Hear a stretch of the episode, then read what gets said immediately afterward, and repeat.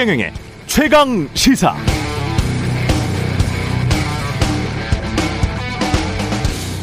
네, 최경영의 최강 시사. 제가 프로그램 맡은 지 석 달쯤 되는데요. 그런 생각을 많이 합니다. 정치인들과 이야기를 하면 통찰도 있고 배울 게 많을 줄 알았습니다. 그런데 솔직히 별로 배울 게 없습니다. 심지어는 가끔 매우 실망스럽다. 그렇게 느낄 때가 있습니다. 게다가 말에 진심이 묻어나야 하는데 진심이 별로 느껴지지 않고요. 무엇보다 구체적인 실천 계획이 없습니다. 그냥 지르는 이야기, 비난하는 이야기, 본질을 피해가는 이야기가 많죠. 공격하는 정치인들도 물고 늘어지면서 과하게 비난하는 것 같고요. 방어하는 정치인들도 진솔하지 못한 것 같습니다. 무엇보다 정작 그 공격과 방어가 우리 민생과 무슨 상관이 있는지 잘 모르겠어요. 그러니까 이야기를 듣고 나면 남는 게 별로 없이 좀 허망하죠. 실체는 없이 말로만 믿어달라 믿어달라.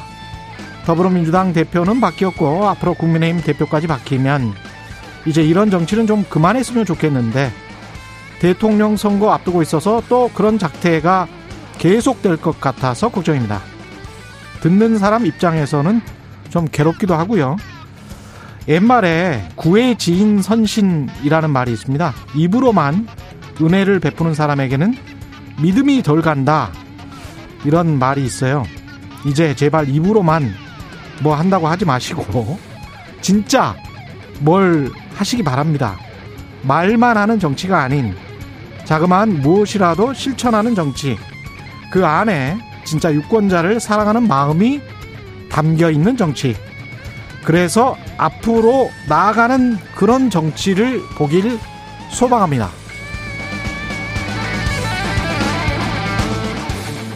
네, 5월 3일 세상에 이익이 되는 방송 최경련의 최강시사 출발합니다. 저는 KBS 최경련 기자고요.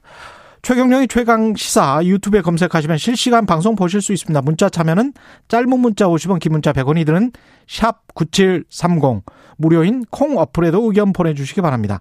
오늘 1부에서는 어제 열린 더불어민주당 지도부 선출에서 최고위원으로 뽑힌 김용민 의원 만나보고요. 2부에서는 최고의 정치 더불어민주당 강훈식 의원, 국민의힘 성일종 의원과 함께합니다.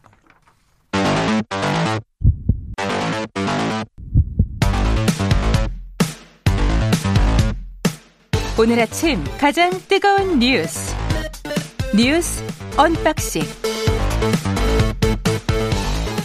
네 뉴스 unboxing 시작합니다. 민동기 기자 김민아 시사평론가 나오셨습니다. 안녕하십니까? 안녕하십니까? 예. 오늘은 당대표 이야기부터 해야 되겠습니다. 민주당 당대표 뽑혔으니까, 예. 송영길 의원이 이제 더불어민주당 새 당대표로 선출이 됐는데요. 예. 박빙 승부였습니다. 굉장히 음. 근소한 표차로 당선이 됐는데, 예. 일단 송영길 그 신임 당대표 같은 경우에는 대의원 득표하고요. 일반 당원 여론조사에서 타 후보들을 굉장히 압도를 했고요. 예.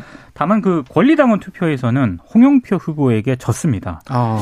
그래서 지금 권리당원의 뒷심이 이번 당권 선거에도 좀 드러났다 이런 분석이 한쪽에서는 나오고 있는데 예. 다른 쪽에서는 이 송영길 후보가 선거 초반부터 약간 문재인 정부와의 차별화를 좀 강조를 해왔거든요. 그렇죠? 그래서 그런 점을 감안을 했을 때 음. 권리당원 투표에서 예상외로 선전을 한 것이다 이런 분석도 있고요. 그 정도면 선전한 것이다. 예. 그리고 또, 또 다른 한쪽에서는 그 권리당원들의 표가 음. 우원식 후보에게 일부 분산이 됐는데 음. 이게 좀 영향을 미쳤다. 그대로 이런, 맞다. 이런 해석도 나오고 있습니다. 김민아 평론가 어떻게 보셨어요? 지금 이제 그 여러 가지가 이번에 반영이 됐지만 어, 대의원 투표하고 권리당원 투표가 제일 이제 반영 비율이 컸거든요. 음. 두 가지를 놓고 송영길 의원이랑 홍영표 의원이랑 이제 좀 표차를 비교를 해보면 사실 대의원 투표에서는 송영길 의원이 이기고 권리당원 투표에서는 홍영표 의원이 이겼지만 격차가 그렇게 크지 않습니다. 예. 두개 다 이제 소폭으로 이제 좀, 어, 좀 승부가 갈렸기 때문에 음. 송영길, 홍영표 두 사람만 놓고 보면은 당심은 정확하게 이제 반으로 나뉜 것 같은 그런 분위기였다라고 할 수가 있겠는데요. 다만 여기서 고려를 해야 될 게 분명히 송영길 후보가 사실은 대세론이 있었습니다. 한 3월까지만 해도. 아, 그래요? 그렇습니다. 그래서 이 잘, 이 송영길 후보가 가능성이 제일 높다. 왜냐하면 지난번에도 여러 차례 이제 대표에 도전을 했고 음. 그다음에 이낙연 대표가 될 때도 예. 이제 이낙연 대표와 이제 좀 이렇게 이낙연 대표가 대권 도전을 하면 그다음은 송영길 차례 아니겠느냐 이런 게 당 조직 내에 있었기 때문에 아. 그런 것에서 좀 우위였다라고 분석을 했는데 후반에 이제 추격전이 이제 좀 맹추격이 벌어진 것이고 음. 그렇게 보면 홍영표 의원이 상당히 따라잡은 거거든요. 예. 그러니까 역시 이제 주류의 표심이라는 것은 음. 후반부로 가면서 위기감이 좀 증폭이 되면서 재보선 음. 결과 그리고 대통령의 지지율 하락 이런 것들이 이제 좀 위기감으로 작용을 하면서 결집이 상당히 일어났다 이렇게 볼 수가 있고 그걸 보여주는 게 이제 최고위원 당선 이 명부를 보면은 드러난다 이렇게 분석을 할 수가 있겠습니다. 최고위원 이야기를 자세히 좀 해주세요. 그러면. 득표율 순으로 말씀을 드리면은 예. 김용민, 강병 원, 백혜련, 김영배, 전해숙 후보 순으로 지금 뽑혔거든요. 예. 그러니까 김용민 후보가 가장 높은 득표율을 기록을 했는데 음. 이것도 좀 자세히 볼 필요가 있는 게요. 예. 권리당은 득표율 순위하고 최종 득표율 순위가 정확하게 일치합니다. 아. 예, 이거는 하는 게 시시하는 바가 굉장히 큰 것 같은데요. 예. 특히 대의원 투표에서는 그 김용민 후보가 7명 중에 꼴찌를 기록을 했거든요. 아, 근데 그래요. 권리당은 투표에서 가장 앞서가지고요. 예. 1위를 기록을 했습니다. 음. 이것도 좀 여러 가지 좀 생각해 볼 거리가 많은 것 같고요. 예. 최고위원 5명 가운데 3명이 친문으로 분류가 되고 있는데 음. 다만 백혜련 최고위원 같은 경우에는 3위로 당선이 됐습니다. 예. 이 왜냐하면 백혜련 최고위원 같은 경우에는 친문의 일방적인 그 개혁 추진에 대한 당내 비판이 담겨 있다 이런 분석이 나오고 있는데 음. 왜냐하면 백 최고위원 같은 경우에는 친문 주류와 일단 거리를 두고 있는 그런 인물이기도 하고요. 예. 그리고 이재명 경기도지사와 가깝다는 이유 때문에 음. 굉장히 그 권리당원으로부터 일부 일부긴 합니다만 배척을 예. 받기도 했습니다. 그런데 3위로 일단 그 최고위원으로 뽑혔다고 하는 것 자체가 민주당 일각에서는 또 여러 가지 또 시사하는 그런 대목도 있는 것 같아요. 그러니까 이게 그렇군요. 이 명부만 가- 이 최고위원 당선 이 당선인들만 가지고 보면 언론에서는 이렇게 분석을 하더라고요. 예. 네. 이 김용민, 강병원, 김영배 의원의 경우에는 이제 뭐 친문 주류다 이렇게 볼 수가 있고 김용민, 강병원, 김영배. 그렇습니다. 예.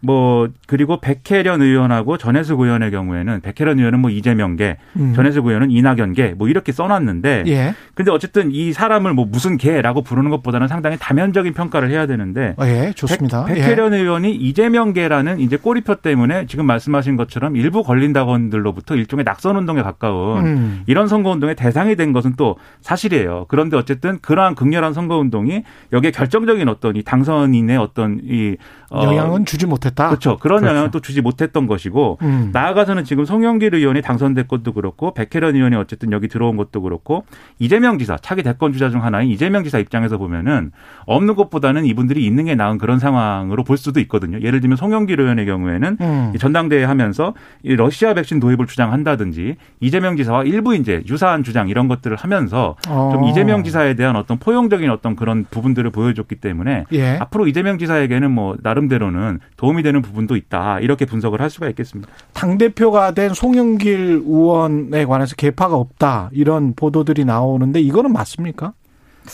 개파가 없다라고 보기에 예. 그렇게 해석을 하는 것보다는 예. 친문이라는 어떤 그런 다른 후보들의 어떤 친문 색채에 비해서 상대적으로 옅은 어떤 그런 옅다. 색채다. 예, 이렇게 예. 보는 게 정확할 그러니까 것 이게 같습니다. 보도가 이른바 이제 세 명다 친문 음. 내지는 범친문에 속한다, 범주리에 속한다 그렇죠. 이렇게 예. 분석을 했는데 예. 이세 명 중에 자기 색깔이 그래도 가장 강한 인물이라는 점을 지금 고려를 해야 될 것 같아요. 송영길 음. 의원이 예를 들면 경력도 오래됐고 예. 지금 당 대표 선거 출마한 게 3수 만에 됐다 이렇게도 설명을 했지만 사실 참여정부 때까지 포함하면 4수일 수도 아, 있는 그래요? 거거든요. 예. 그러니까 사실 자기 중심이 오래된 인물이기 때문에 그런 예. 평가를 하고 있는 점이 하나가 있고 두 번째는 음. 전당대 과정에서 송영길 의원이 나는 무게파다라고 계속 주장을 했습니다. 음. 그러니까 어쨌든 이전 스스로 그렇죠. 이전까지는 어. 어. 떻게 평가됐든 본인이 무게파라고 하니까 예. 그럼 이제부터 무게파인가 보다 이렇게 예. 하는 부분도 있는 거고 예. 그런 점들이 여러모로 반영이 된 것 같고요. 그리고 자기 목소리가 강해요. 그리고 송영길 의원이 여러모로 캐릭터적인 측면에서 봐도 예. 자기가 이제 확신에 갖고 있는 어떤 정책이나 주장을 좀 강하게 하는 측면이 있어서 음. 그게 이번에도 예를 들면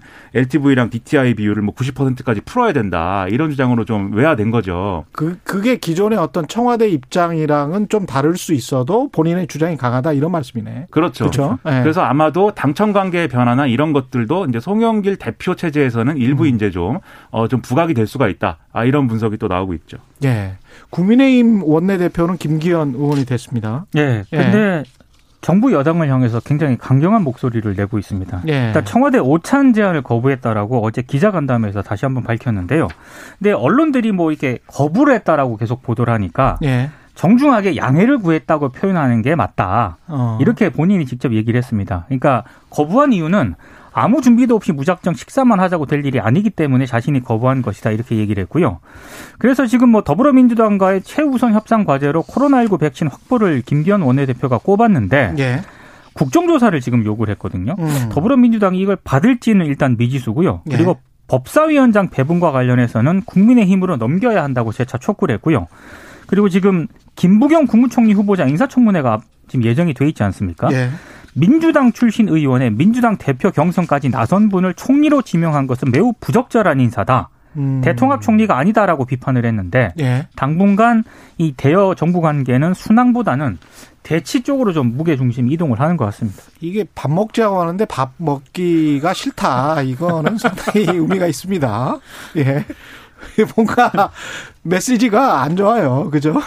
이게 그래 밥 먹지 않은데 아니 밥 먹기 싫은데 뭐 이거는 네. 정중하게 양해를 구했다라고 하지만 예. 밥은 뭐 근데 네. 뭐 먹는 건 먹는 건데, 네 이게 김기현 의원의 경우에는 네. 이제 원내대표 선거 과정에서 나름대로 이 김기현 의원도 음. 뭔가 탈개파이다 그리고 어떤 배후에 있는 당권 주, 대권 주자가 없다 이런 예. 이유로 선출된 인물인데 이게 항상 개파가 탈개파다라는 것과 음. 본인이 이렇게 뭐 온건하다 강성이다 이거는 별개의 문제거든요. 예. 그러니까 김기현 의원 은 뭐 이른바 이제 울산 사건의 피해자라고 자기를 주장하고 있는 부분도 있어서 앞으로 대여 관계나 이런 것에서는 양보하지 않는 뭐 그런 대여 투쟁 이런 것들이 좀 강화될 측면이 있는 것 같고요. 예. 그리고 여기서 또 지켜볼 만한 게 김기현 원내대표가 될 때 이제 결선 투표에 김기현 권성동 양강구도여서 권성동 의원이 진출할 것이라고 봤는데 그렇지 않았죠. 김태흠 의원이 진출을 했죠. 음. 그러니까 이른바 이제 친박계 이렇게 불리던 인물이 진출을 했는데 그것도 뭐 개파라기보다는 김태흠 의원도 강성이 있는 인물이잖아요. 예. 강, 좀 강경론자잖아요. 예. 그러니까 전반적으로 국민의힘이 강경론 쪽으로 기울어지고 있는 이런 상황이어서 음. 앞으로 전당대회에서 그러면 이 구도가 어떻게 또 되는 것이냐에 대한 관심이 막 쏠리고 있는 그런 상황입니다. 비슷할 것 같네. 그러니까 전당대회가 이제 영남당 논란 예. 때문에 예. 이제 김기현 원내대표도 영남 사람이고 그러면 예. 대표 대표가 영남 사람이면 되겠느냐라고 그래서 비영남권에서 되는 게 맞다 예. 이런 주장이 막 나오고 있는데 예. 그런 비영남권에 속하는 사람 중에 지금 가장 그래도 유력하게 떠오르고 있는 인물이 나경원 전 의원이거든요. 예. 이분도 패스트트랙 국면이라든지 이런 데서 보면 굉장히 강성 인물로 지금 상당히 평가되고 네. 있는 그런 상황이 되지 않았습니까? 그런 강성의 연속 음. 네, 이런 상황이 이어질 것 같아서 다크호스가 네. 또 등장을 할 수도 있을 것 같아요. 김웅 김웅 초선 김웅. 의원도 이제 당 대표 김, 김종인 전 위원장이 민다는. 그 김종인 예. 위원장이 KBS 1호 진단에 나와가지고 예. 김웅 의원을 지지하는 듯한 발언을 해가지고요. 어. 이게 또 어떻게 이 변수가 될지 이것도 한번 지켜봐야 될 것 같아요. 이것도 이제 국민의힘의 당심에 좀 물어봐야 되겠네. 그 당심이라는 게 참 뭔지. 예. 국민의힘의 당심은 아마 영남권에 많이 집중이 돼 있고 예. 또 이념적으로 진보냐 보수냐 할때 예. 중도보다는 보수에 가까운 부분들이 많기 때문에 예. 이렇게 놓고 보면은 김웅 의원이 예. 김웅 의원도 사실은 이념 다 떠나서 온건이냐 강성이냐 평가하면 그거 이제 뭐 어떻게 평가할 것인가 음. 강성에 가까운 모습들을 많이 보여줘 왔거든요. 그렇죠. 예. 하지만 이런 거 다 떠나서 아무래도 이념과 지역을 같이 고려할 때는 음. 아무래도 주호영 원내대표 전, 전 원내대표나 음. 나경원 전 의원 쪽이 이제 좀 유리한 국면이 형성되지 않을까 생각이 됩니다. 예, 그렇군요. 미국 그 바이든 대통령이 국회 연설한 다음에 북한이 상당히 그 반응을 하고 있네요. 그러니까 대북 정책 방향을 비난하는 두 건의 공식 담화를 발표를 했거든요. 예. 근데 이걸 좀 자세히 봐야 될 게요. 예. 국무부 대변인의 성명을 겨냥한 그런 담화가 하나 있고 또 하나는 바이든 대통령의 의회 연설을 겨냥한 담화가 하나 있는데 예. 바이든 대통령의 의회 연설을 이 겨냥한 담화는 북한의 권정근 미국 국장이 발표를 했습니다. 예. 그러니까 지금 그 전까지는 뭐 최선희 외무성 일부상 담화라든가 리병철 노동당 중앙위 비서 담화가 발표가 됐는데 음. 이런 것과 비교했을 때 미국 국장 담화라는 게 좀 격이 좀 떨어지는 것 아니냐. 격이 떨어진다. 그래서 완급 조절을 좀 하고 있다. 이런 해석도 나오고 있더라고요. 그 메신저가 그렇게 높지 않은 사람이기 때문에 네. 미국의 발표한 담화는 그래도 약간 좀 유화적이다 이렇게 볼 수도 있는 겁니까? 그러니까 높 예. 그러니까 담화 수위는 굉장히 셌는데 예. 담화를 발표한 주체를 보면은 음. 그렇게 그 상대적으로 비중이 좀 덜한 예. 그런 이제 담화였다라는 평가가 나오고 있는데 예. 권정근 국장이라는 인물이 지난번에도 한번 등장한 적이 있습니다. 음. 근데 이게 북한 입장에서는 어쨌든 강한 메시지가 필요하기 때문에 일단 강한 메시지를 냈다고 볼 수가 있겠고요. 예. 다만 이렇게 좀 수위 뭐 이 직책이 낮은 사람이 메시지를 내는 게 부담이 덜한 것은 음. 나중에 무르기가 쉽기 때문입니다. 예. 예를 들면 김정은 위원장이 이렇게 했으면 그건 못 물르는 건데 예. 이 미국 국장이 한 것이기 때문에 얼마든지 그 윗선을 통해서 물을 수가 있는 것이거든요. 그렇죠. 그래서 지금은 강경한 입장을 냈지만 향후에 어떻게 변화할 것인가를 지켜봐야 되는데 예. 거기와 직결되어 있는 게 이제 미국의 그러면 이제 어떤 전략이나 태도인 것이죠. 음. 일단 미국이 이 백악관은 이제 지난달 30일에 새 대북 정책의 얼개를 이제 이 정했다. 결정했다 이렇게 내놓은 상황인데 일단 과거에 이제 오바마 행정부처럼 전략적 인내라든가 이런 것으로 가지는 않겠다 이렇게 얘기하고 있고 또 트럼프 행정부의 이제 하노이 노딜이 됐던 것처럼 음. 예. 일괄 타결을 추진하지는 않겠다 또 이렇게 얘기를 하고 있습니다. 즉 음. 트럼프도 아니고 오바마도 아닌 이런 길을 가겠다는 건데 하지만 바이든 대통령하고 이제 미국 국무부의 경우에 다른 측면에서 이 북한 인권 문제라든가 이런 부분에서는 또 강한 목소리를 내고 있는 거거든요. 예. 그러니까 북한 입장에서도 사실은 지금 강경론으로 갈지 온건론으로 갈지 확정하기가 좀 어려운 국면이기 때문에 음. 이렇게 이중적인 어떤 태도를 취하고 있는 것이다 이렇게 볼 수가 있겠죠. 근데 미국에서 연설을 했는데 왜 우리한테는 그렇게 세게 이야기를 해요? 그러니까 이게 우리한테 세게 얘기한 또 담화의 주체는 김여정 조선노동당 부부장입니다. 예. 그러니까 굉장히 좀 그 이른바 전단 살포와 관련해서 음. 좀 방송용으로는 부적절한 그런 표현까지 김여정 부부장이 썼는데요. 예. 이거와 관련해서 또 해석이 또 몇 가지가 있더라고요. 그러니까 지금 남, 남쪽 우리 네. 정부를 때려서 미국을 움직이겠다는 그런 발상 아니냐. 예. 예, 그러니까 특히 5월 달에 한미 정상회담을 앞두고 있기 때문에 음. 아, 그때까지는 이 흔히 말하는 북쪽의 추가 대남 압박 조치가 이런 식으로 계속 이루어질 것이다. 이런 뭐 예상도 나오고 있습니다. 이런 해석도 있습니다. 지금 미국에서 예. 청문회라든가 이런 걸 통해서 사실은 우리 이 남북 전단 금지법, 음. 이 북한 전단 보내는 거 금지하는 법에 대해서 예. 문제가 있다고 막 지적을 하고 있잖아요. 음. 그래서 오히려 한미를 이간질 시킨 다음에 거기서 나오는 공간을 활용하려는 거 아니냐 이런 해석도 있어서 의도를 놓고 좀 얘기가 분분합니다. 북한도 어지간히 했으면 좋겠습니다. 네. 뉴스 unboxing 민동기 기자 김민아 시사평론가였습니다. 고맙습니다. 고맙습니다. KBS 일라디오 최경영 최강 시사 듣고 계신 지금 시각 7시 37분입니다.